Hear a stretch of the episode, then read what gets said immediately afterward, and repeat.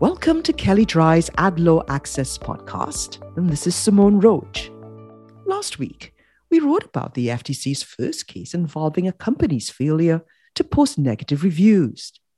And just a few days later, the FTC reached a $3.5 million settlement with Hubble Contacts. And although much of the FTC's complaints in the Hubble case alleges violations of the contact lens rule, the FTC also alleged that Hubble engaged in misleading practices related to consumers' reviews. And the latter should catch your eye, even if you don't work in the vision industry. According to the complaint, Hubble ran a number of campaigns designed to increase positive reviews on various websites.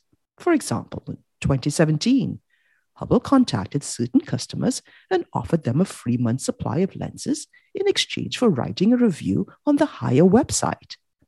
In the next year, Hubble ran a similar campaign to increase positive reviews on a BBB website.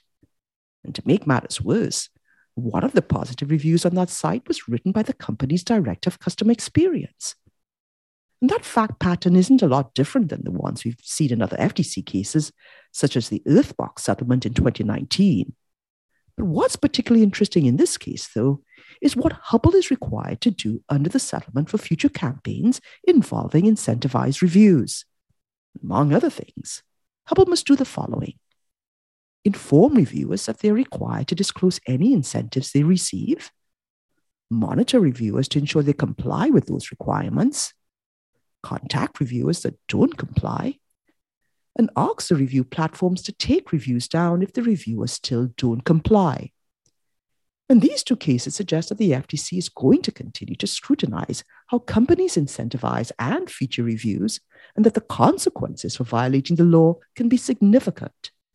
And as we've noted in other posts, such as this one, these issues have also featured prominently in recent NAD cases. And if you haven't taken a close look at your practices in this area, now is a good time to do that.